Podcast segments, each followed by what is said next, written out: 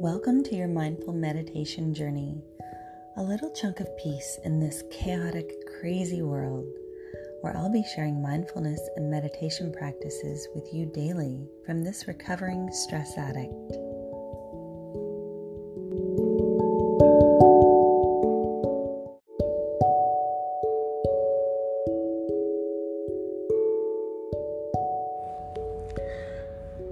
Hi, and welcome back to your meditation journey.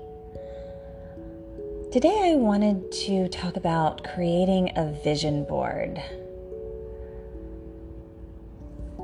I know maybe that sounds a little simple or even a little complicated, depending on your creativity process at the moment. But vision boards don't work solely on their own. In order to attract what you truly want, the vision board alone won't cut it because you must see it, feel it, and embody it. And I think that there are some steps that need to be taken for the best vision board for getting really clear on what you want. And those steps in my thought process are defining your goals, finding your inspiration, mapping out your board, and bringing your vision board to life. So let's kind of talk about how all of this takes place. When we think of defining our goals, it would be nice to list the areas of our lives that are important to us right now. And these might be family, relationships, hobbies, fitness, well being, or even finances. But take some time to see how many things that you can come up with, like teaching yoga or traveling around the world taking music lessons, or starting a business.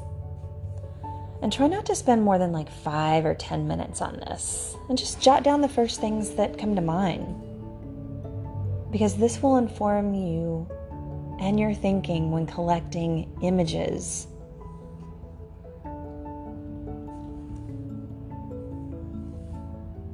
This will help you in finding your inspiration. So start by looking for words and images that align to the goals that you've identified. And these might be in magazines around lifestyle, home, nature, fitness, fashion, yoga, baby, or even family. Don't limit yourself to magazines, though. There are so many other places to find inspiration, like postcards and stickers, catalogs, wrapping paper, fabrics, ribbons, leaves, and flowers. Sometimes even clothing tags. So the possibilities are completely endless for you.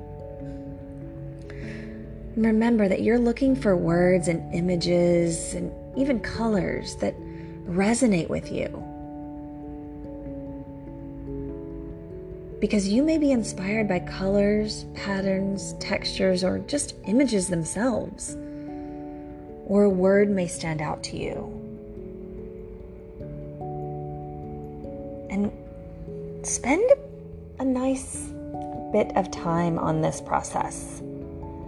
Grab yourself a tea or a coffee or even a cocktail and sit down browsing through magazines you'll probably end up with a huge pile of images that you'll need for your vision board. And that's going to help you to map out your board because that's the fun part. You'll need some cardboard, scissors, some glue, markers and crayons, maybe some fabric, tape, stickers or gems, maybe you even like sequences and just start to lay out your images on your board. try not to glue them at first because you might find it easier to lay those images out before you stick them anywhere. Because nine times out of ten, we like to rearrange. And then when you're ready, just start gluing the edges. You may want to layer things one on top of the other. And when you're happy with the product, go back and look at it.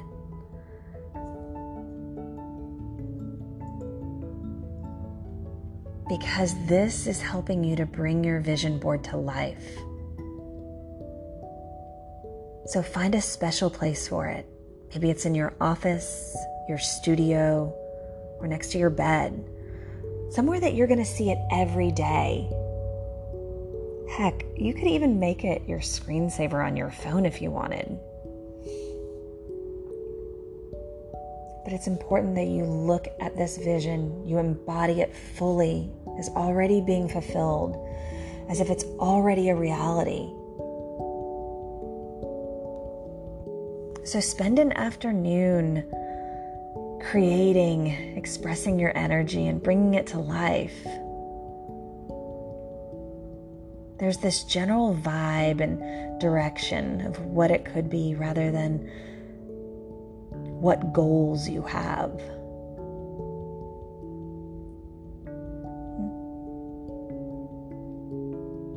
And then after you're done, take some time to meditate. Maybe even write in your journal.